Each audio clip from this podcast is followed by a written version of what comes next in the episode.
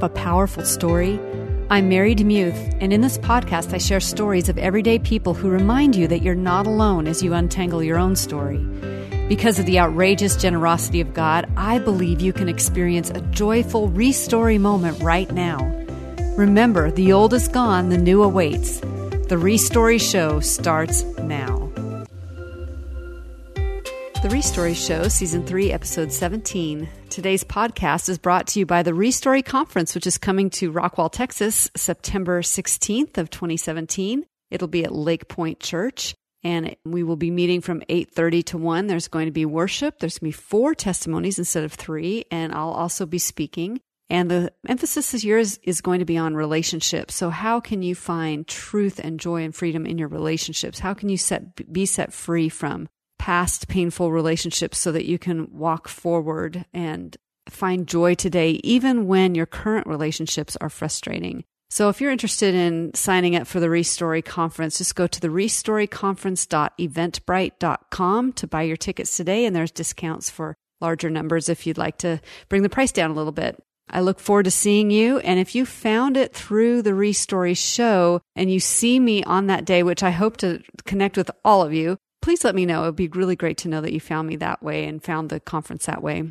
I also really appreciate it if you'd write a quick two sentence review on iTunes. It just helps the Restory show to get noticed, and I would really appreciate that. And also, if you have your own story that you'd like to share, um, up to four minutes, you can go to marydemuth.com and click on the little microphone icon on the right hand side, and you can share your story up to four minutes. So uh, today, I am welcoming Chris Morris, and he is a CPA, but he's also a writer, and he helps writers manage the business side of things, which is very helpful. And I've asked him a couple questions about that. Anyway, he's got a fascinating story today about chronic illness. And so if you know someone that's dealing with something like this, you might want to share this episode with them. And if you, chances are you love someone that is battling this. And so listen for the sake of empathy. And maybe you're listening and you're battling a chronic illness. So I think this episode will be highly encouraging. Hey everyone, I am so excited today to have Chris Morris on the show. He is a CPA and also a writer. I met him at a writers conference. And so we've been best friends for a few months now. And uh, he has some amazing stories. I know that he, he'll probably tell one of them, I'm sure, but I'm really looking forward to hearing what he has to share today. Chris, thanks so much for coming on the Restory Show. Oh, I'm thrilled to be here. Thanks, Mary. So, give the listeners a little bit of a snapshot of who you are, where you grew up, stuff like that. Sure. So, let, let me start by saying I grew up all over the place because I'm a military brat. Emphasis on the brat, not the military. um, I was born in Germany, kind of lived all over the U.S.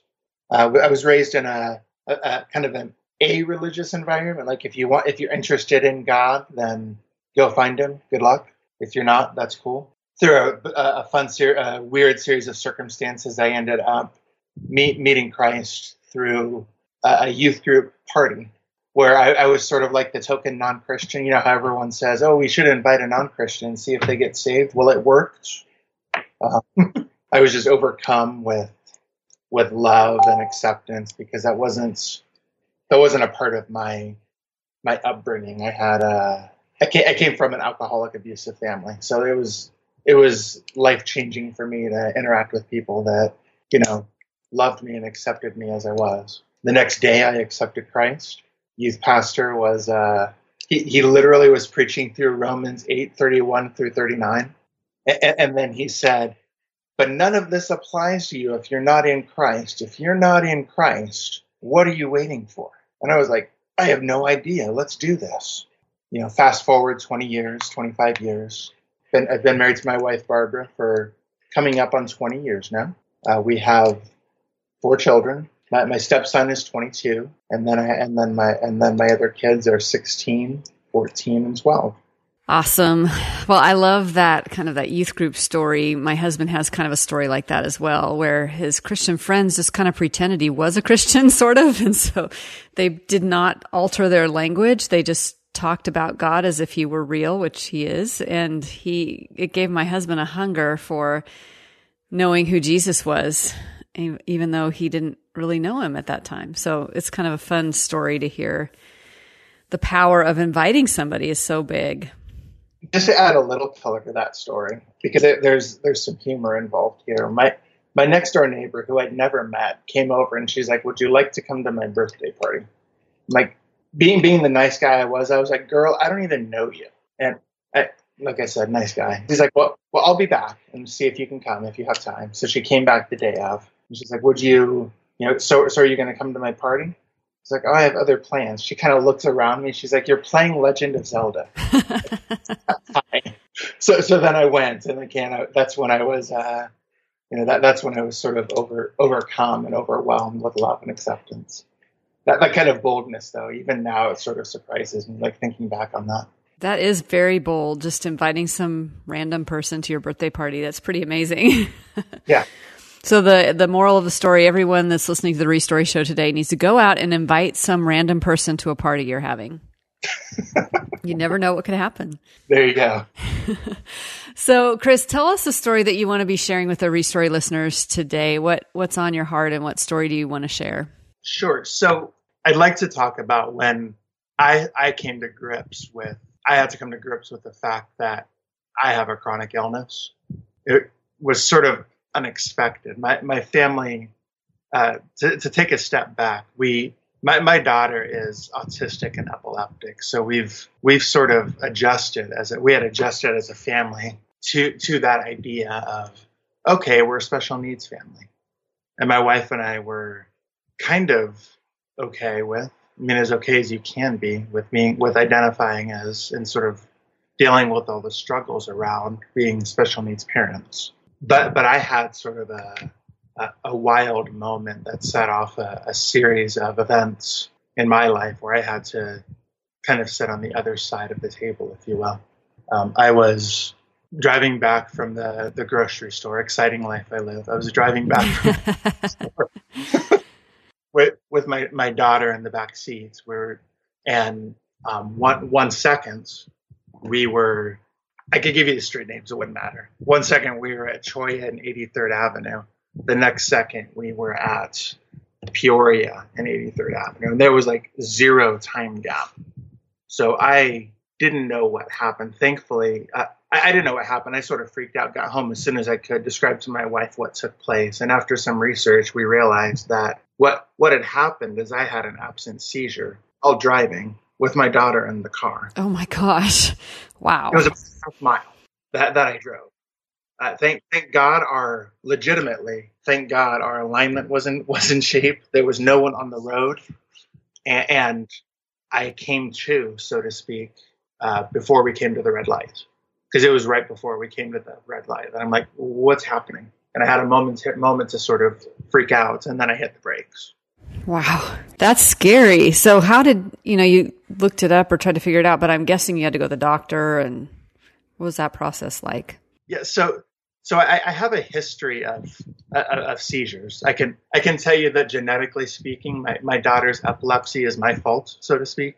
And I, I say that you know tongue in cheek. It's my genetic make that results in her having her seizures, and we've had since had genetic testing done that sort of proves that. Like I have deletions in my genes or mutations or something. But at, at any rate, um, so you're an X man.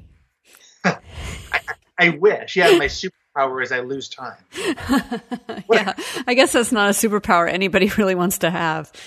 Like, can, could I please fly? That would be so. that would be a lot better. so, so yeah, we we have uh, one of my best friends. His his wife is also epileptic. So we ended up re- going to her neurologist and started down the path of well, here, here's the meds you were on before, Chris. So let's see if they'll work um, because, like I said, I have a, a, history of epilepsy, but I'd gone about 15 years without any episodes. Um, I, unmedicated, 15 years without episodes. So there was, you know, it, it, really came out of the blue. I was on this. I was on the medication for a while, and my my my absent seizures. I call them. I, I, I refer to it as like a personal pause button. I feel like that's a good way to describe what happens for me um, because I I pause, but the rest of the world doesn't and then I have to sort of figure out what happened and how long it's been through a variety of kind of context clues almost. At any rate, so we, you know, my, my, my seizures were, were escalating in frequency to the point where where I, I, ended up going into an epilepsy monitoring unit in a in a, a Mayo hospital. An epilepsy monitoring unit is an EEG with several video cameras in there, and then someone has a a button that they basically press whenever they believe that I'm having a seizure. So, so this allows them to, to match the, the brain waves with the physical manifestation to sort of see what's happening. I, I was at I was at Mayo Clinic for a couple days with you know a, a, under that in, in that sort of environment, and then and then the story took another turn. The physician came in. He he says to me, "We we've recorded we have record of 27 seizures that where your your wife or someone else has, has sort of clicked the button to say that there's a seizure." And we reviewed the brain activity for all of those. And none of these are epileptic seizures, meaning your brain waves are completely normal. And, and, and then he said that this is a, this is the unfortunate part that I remember the most. He said, "So Chris, you don't have real seizures." Um, and he goes on to describe uh, my my diagnosis is psychogenic non-epileptic seizures. That's a mouthful. That yeah. is. That is a lot of long words. we'll just say PNES. Okay. And uh, someone who has PNES, the easiest way that I can I can kind of describe it, even though it's not perfect, is it, it's akin in some ways to to PTSD, where and the the response to whatever trigger there is is for the body to mimic a seizure without the brain way without the brain participating, if you will. Yeah. So so we moved then from neurology to mental illness is essentially what happened. I was at the point where I was having seven, eight, seven, eight of these seizures a day, and they were, you know, I would I would have to go to sleep afterwards. I'd be exhausted. So I, I actually went out on on short term disability um, from my, my my day job, which was fun because then I had to explain to like 50 different people, everyone I worked with, you know, I'm out on disability. Oh, how come I'd rather not talk about it? Oh, come on, we're friends. That whole dynamic. Wow. Um, and you probably wish you just had like a, a card that explained it and handed it to somebody, or maybe a link. Yeah, right. And then I say, well, psychogenic non-epileptic seizures, and they go, huh? I'm like, exactly. And and and really, where the where where the the challenge in this came for me and for us as a family is Mary, every role that I have in my life was impacted by this in some really dramatic ways. Obviously, driving, not a good idea. Uh, you know, we, we learned that. Yes. and, you know, I, I live in Phoenix. Not being able to drive in Phoenix is a lot different than not being able to drive in New York. Like, it's a serious problem because uh, Phoenix is so spread out. So we had to we basically re- we had to rearrange a lot of things just functionally in our family for that, for stuff to work. But internally, there you know, in every aspect of my life, I I had to deal with the the fact that that, that the quote fact unquote that I was not enough.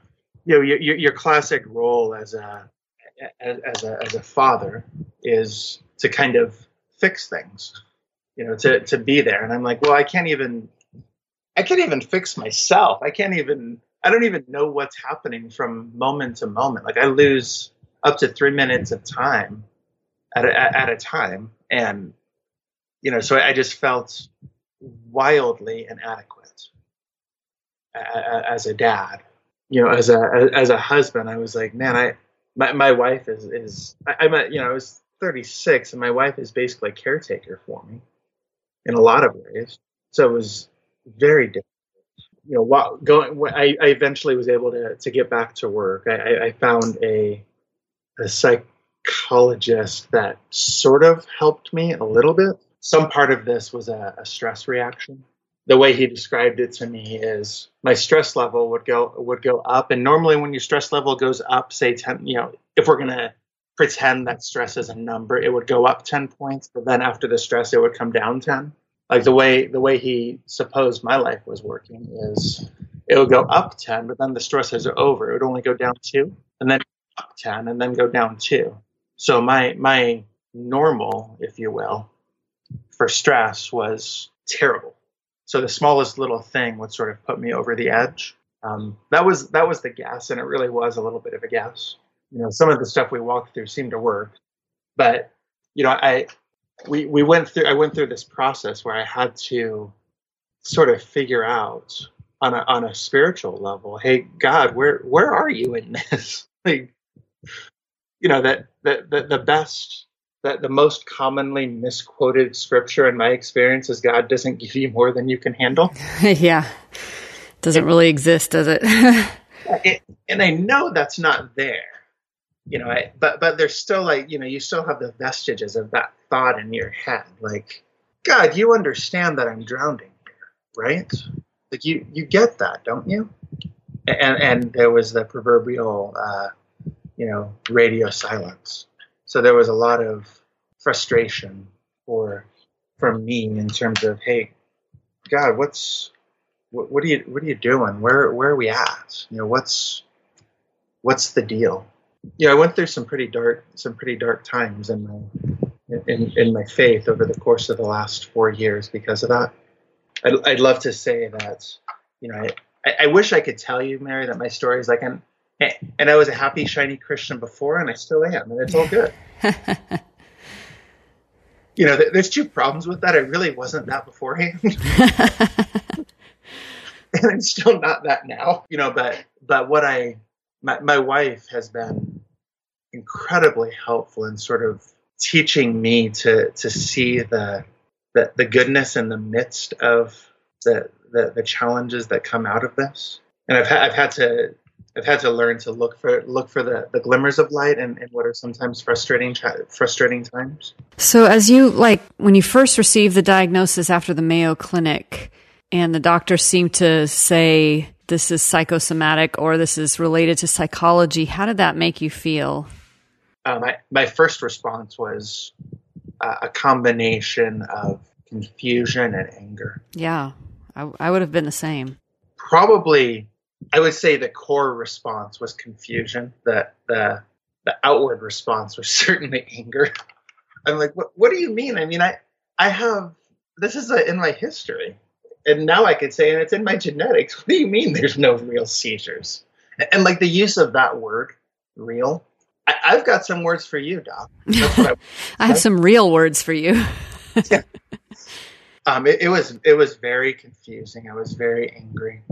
I, I really shut down for about six months. What what what pulled me out of that?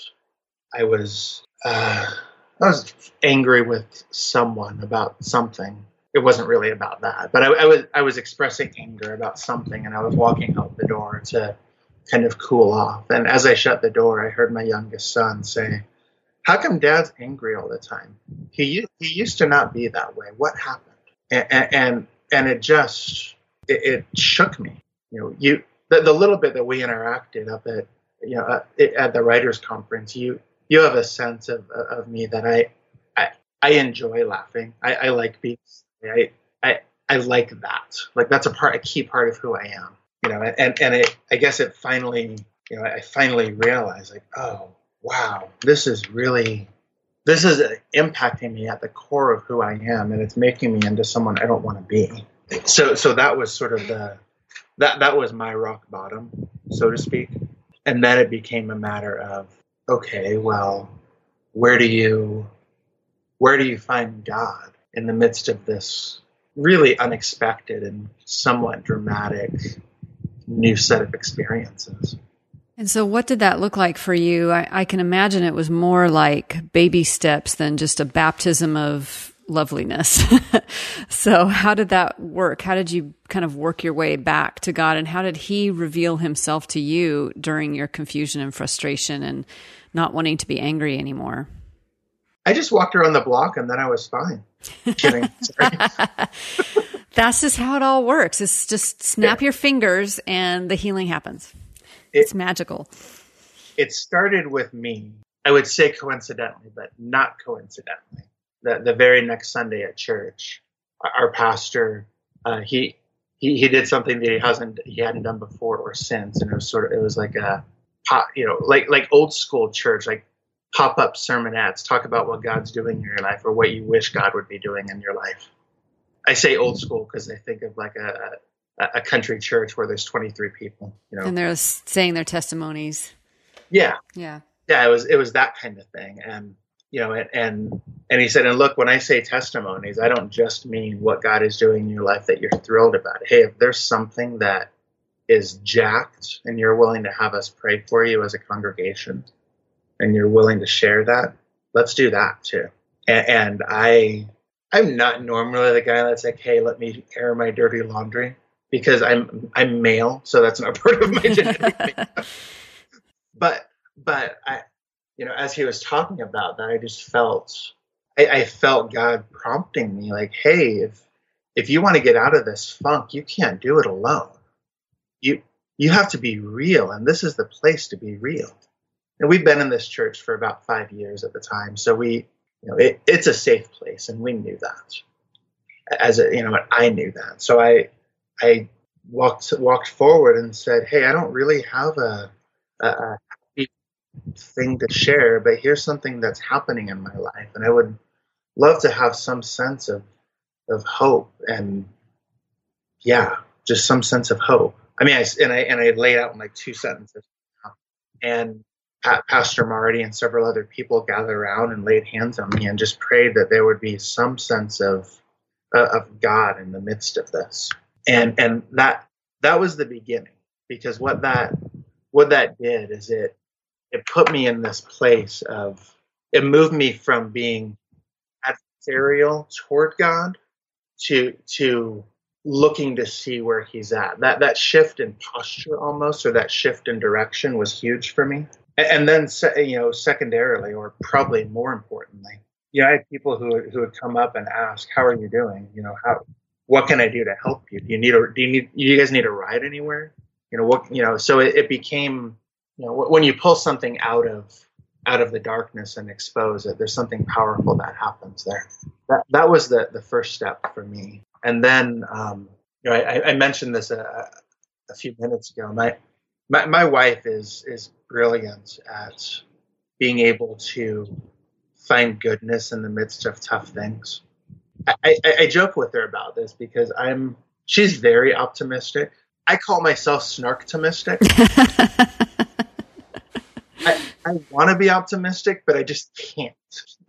um, I'm too sarcastic. I'm too, you know, there's enough things that have happened where I just have a hard time with it.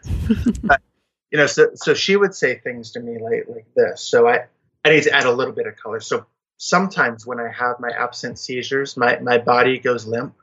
Um, you, you've met me, six foot seven, 300 ish pounds. Me falling is like an event. Yes.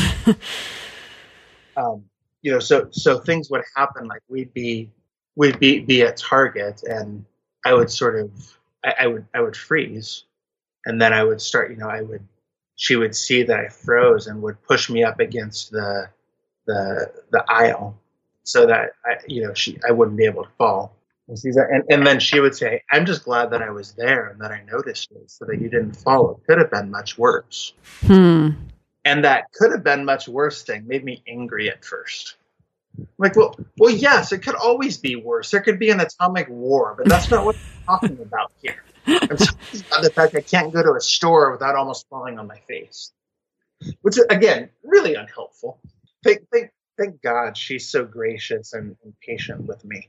You know, but but over time I started to realize, like in the, you know, there, I I started to shift my focus from this thing is a part of my life and how angry I am that it's there to yeah this thing is here and it's my, my seizures are disappointing and frustrating and difficult. But but there are so many times where where things really could have been much more significantly worse that, than they were. And I can see the the, the hand of protection on uh, uh, uh, from from God in, in the midst of that. And, and then even so so here's a here's a big thing that helped me sort of shift my focus. This is very practical, but as a function of me not driving, I work from home. I didn't used to do that. I worked about 45 minutes away. Now I work from home. And I have so much more opportunity to just on a day to day basis interact with my kids that I would have never had. You know, and I have the flexibility to. So basically, from three to five o'clock, uh, unless I have a client call. I'm not working because I spend I, I, just spend a couple hours with my kids when they first get home from school. and, and the, the return on that is the shift. I don't want to say return. My kids are an investment. Sorry, sure. my, I, I sometimes can't pull it off with my language. you got that accountant stuck inside you. Yes. Always um, trying to come out. I, I, know. I know. I try and shove them down. um, so, so a lot of it was that that shift in focus. A, a lot of it is, you know, what when we realized this was here to stay, you there you get to a point where you you redefine what normal is, and and you have a choice. Well, this is my new normal. I can either be angry at it for the rest of my life, or or I can work I can work through it you know, and I, you know, o- over time through, you know, I, reading scriptures and really seeing how, how, how God works in illness, how, what, you know, what a decent theology of illness looks like and what it doesn't look like. Because I had some terrible teaching on what, on theology of illness that was really impacting. Uh, once I had a better understanding of what Scripture says, then I was able to uh, separate my my worth from my condition. That's one thing I really love about when Paul talks about his thorn in the flesh. I'm really grateful that he didn't name it. And also, he said it was in the flesh. So, this was something in his body that was affecting him. And he basically, throughout that part of scripture, says, I learned to thank God for weaknesses and delight in my basically delight in my illness and my infirmity. And and that is such a paradox from the theology that you possibly heard which is saying you did something wrong to deserve this kind of a karmic theology or the health and wealth of if you just say the right declarations over yourself or manipulate God enough he's obligated to heal you. I I'm just so grateful for good robust theology that it, when you're in your illness, you have to kind of re-examine what you believe. And I'm I'm grateful that you were able to do that. The the passage that really kind of was key for me is uh, John John five, where where Jesus heals the the man at the pool of Bethsaida. There's a couple things that that stick out to me in in that. I think that's John not John five. It might be John nine. Forgive me.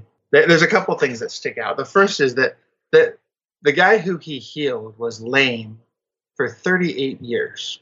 Like, you know, we, we just skip over that. And, Jesus healed him. No, no, uh, he was lame for four decades of his life. Like, can you, you know, what was special about that day? Why did God choose to heal him on that day? We have no idea. We don't know why that happened. It just did. You know, the sovereignty of God is something that is so important that I needed to understand in the context of, of chronic illness. You know, and the other crazy thing about that story is, you know, we're, we're, we're used to the stories in scripture where it says, and Jesus healed everyone of all their ailments and everyone was happy.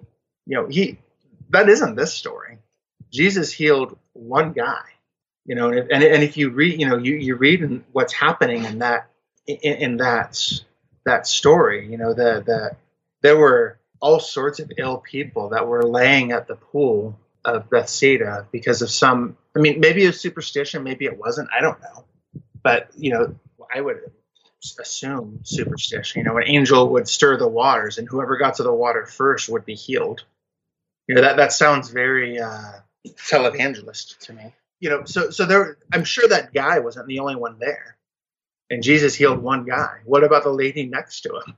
Or the kid that was, you know, five feet away. Well, why didn't why didn't God heal him? And again, it's that the image, the the thought of you know we, we can't understand the the purposes of God. It's in Isaiah, I believe, where it says, "As high as the heavens are above the earth, so my ways are higher than your ways, and my thoughts higher than your thoughts."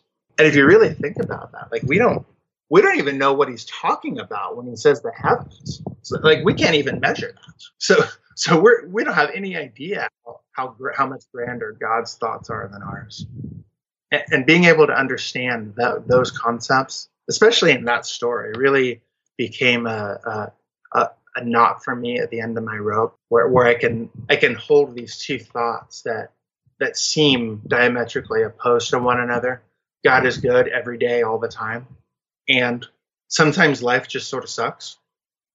I mean, we could use more flowery language, but well, other people could. I don't think I'm capable. Uh, and I, and I became okay with both of those as I as I as I gathered, you know, that God God's plan is something I can't understand, and it's. I mean, Mary, I still have hard days. You know, when when when I when I have, you know, I about two weeks ago I, I missed. I, I had a seizure and then I took a nap because I was exhausted, and, and when I woke up, I had missed a very important call. That that you know, I I literally got scolded from my supervisor because I was supposed to run this call and I wasn't there. Mm. And I mean, I was, you know, I, I wasn't happy that day. you know, that was more of the emphasis on sometimes life sucks but I still had that rope and I was still able to sort of circle back. It's so good. It's so important. And, and what I appreciate too is just this idea of, first of all, re-examining your theology in light of your circumstances is important. And then the role of community and how it played in your healing process, being willing to say, yeah, I'm having an issue and the very real part of being honest about everything and even being honest with yourself of well that was a really bad day and that's very frustrating. One question i have is i was just thinking about this the other day. Weirdly when i was i saw someone that was bald and i thought to myself and then i voiced it to my husband i said i wonder if we you know when we have our new bodies in heaven the new heavens and the new earth if if bald people will not be bald there. Um, you know, like, well, they just have like this awesome, you know, full head of hair. But how does thinking about the next life help you in your framing of your chronic illness?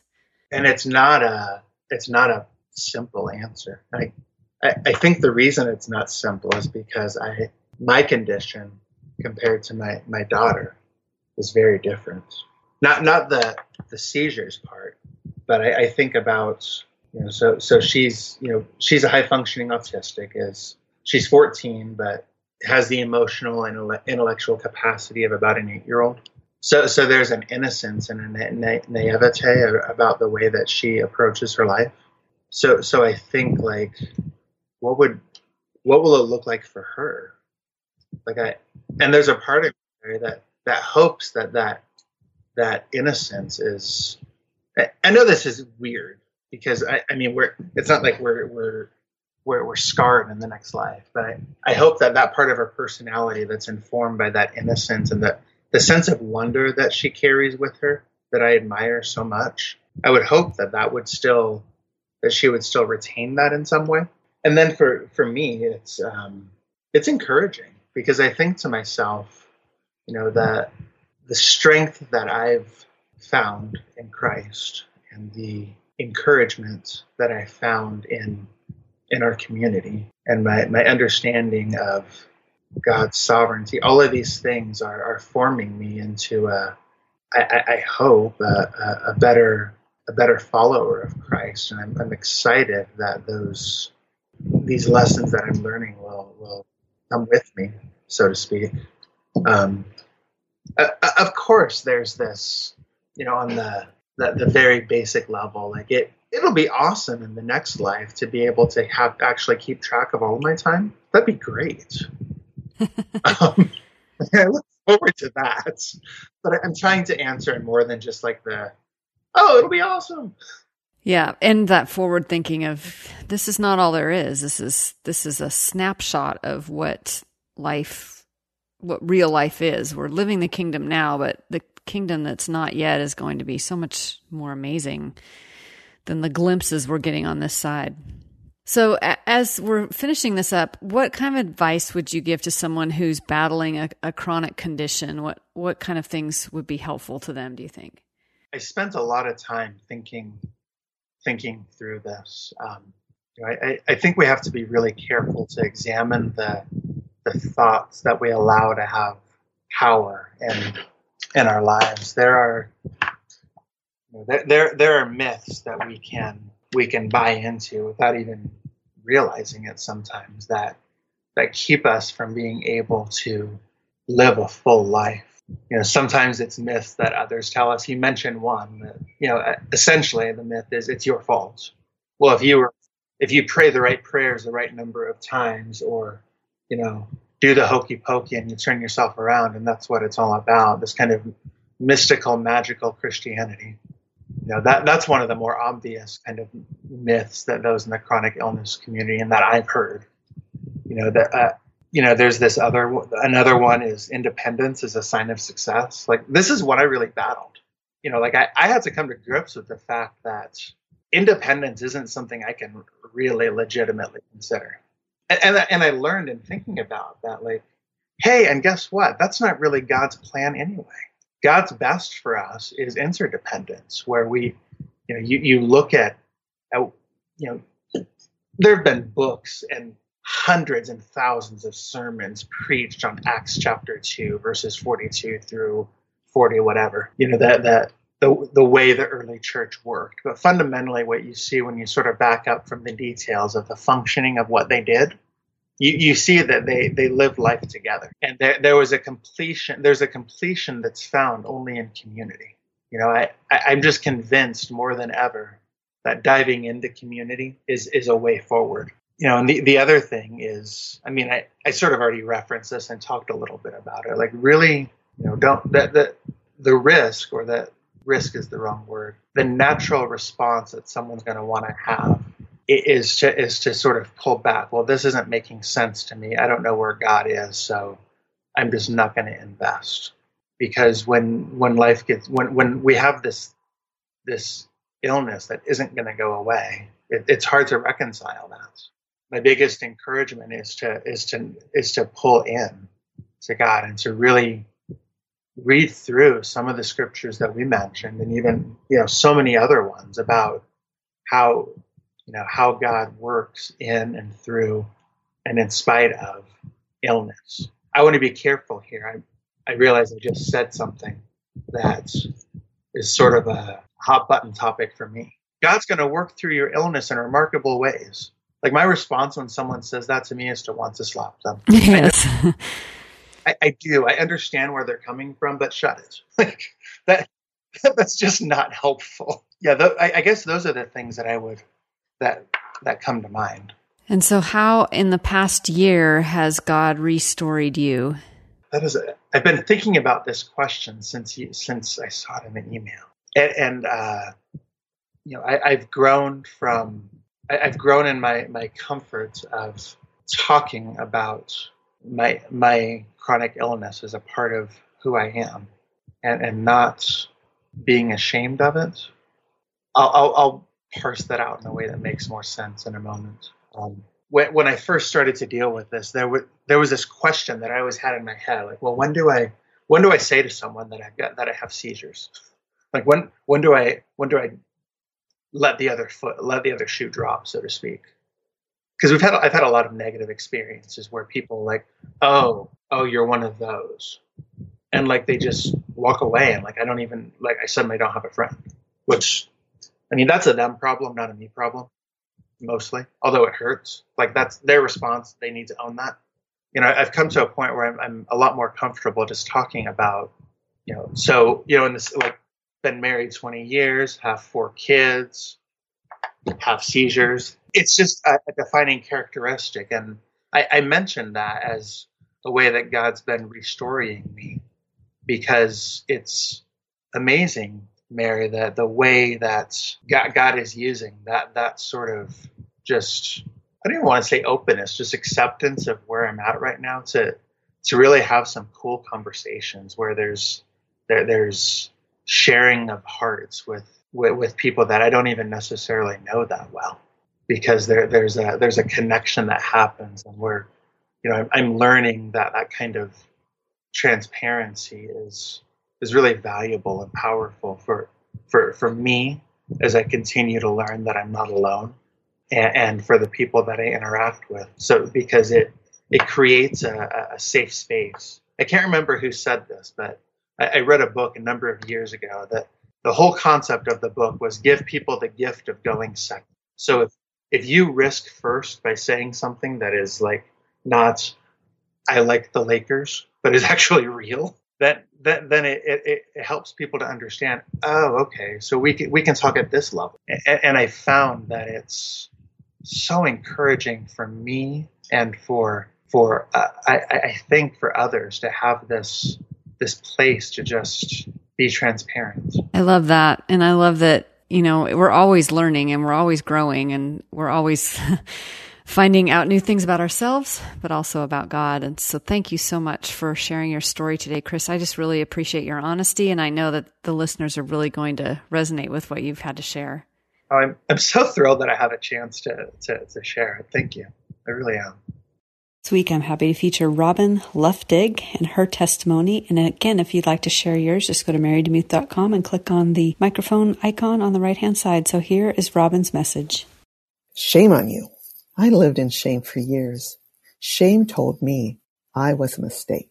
I sought after God as a youngster, and even though I accepted Him as my Savior as a preteen, I thought that meant life would be easy.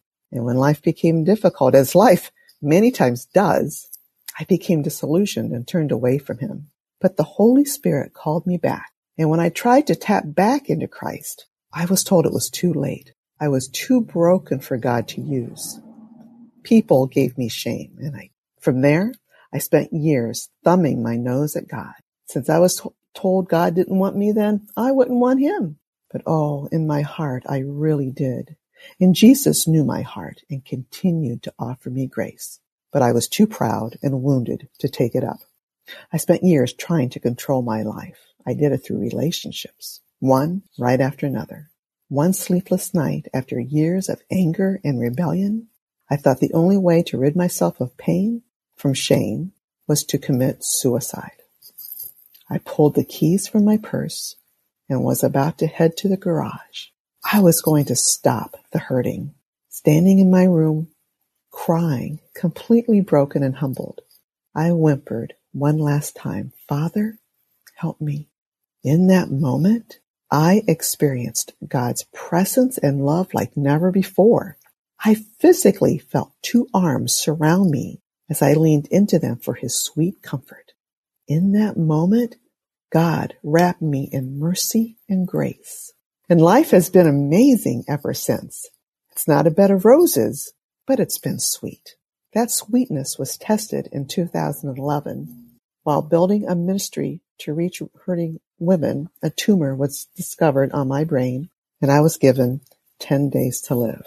When I was challenged with death, I knew I had to test what I believed. Did I still carry that shame from years earlier or had God's mercy truly set me free? I can honestly say that even though I faced leaving my family for a season, I knew that if I was to die, it would only bring glory to my Heavenly Father. And I celebrate His favor that He allowed me to survive. I thank God for those early dark years right now because they gave me insight to the pain that others might feel. Apostle Paul explains in 2 Corinthians 1 4 that God comforts us in all our troubles so that we offer that same comfort to those who have the same struggles. I still remember my guilt but I remember it historically like a person remembers a toothache. It's not the pain or the tears remembered, but the event. So go ahead, remember your guilt historically, but don't let Satan turn your guilt into shame. Shame is toxic and a lie from hell. Nothing good comes from it. And while you're remembering, remember God's grace and mercy that's always waiting for a repentant heart. Thanks for listening to the Restory Show. Do you mind if I pray for you? Jesus, I do lift up those who are struggling with an illness that doesn't go away. It's it's pervasive, it's continual, and it will probably be with them till they die. That's so hard. I can't imagine that right now. And I, I know that it's got to be a relentless thing, especially if pain is involved and suffering. So, Lord, I pray that instead of pat answers and cliches, uh, that we would just experience you in the midst of our pain. I thank you, Jesus, that you understand our suffering, that you suffered and died on the cross, and you understand what it's like to physically hurt. Your agony must have been so profound, and I'm so grateful that you understand our weaknesses. So, for those who are suffering today, I pray that you would just be that special dose of comfort and love and grace and help in time of need. And I also pray that you would lift our eyes above our circumstances. And boy, sometimes when we're battling pain, it's really hard to do that. But I just do pray that you would lift our heads, that we would lift our eyes up to the hills from where our help, our help comes from, and that uh, you would begin to reorient us toward gratitude, which is a huge, huge step to move from bitterness and anger to gratitude. But I know that your Holy Spirit is strong enough to do that. And so I pray that for my listeners today that you would reorient us toward gratitude. So be near as I pray so often and help us to trust you through the trial that we're currently walking through. I pray this in Jesus' name. Amen. If you'd like to know more information about today's show, and head on over to marydemuth.com forward slash restory 3 17, and may you live a brand new story this week.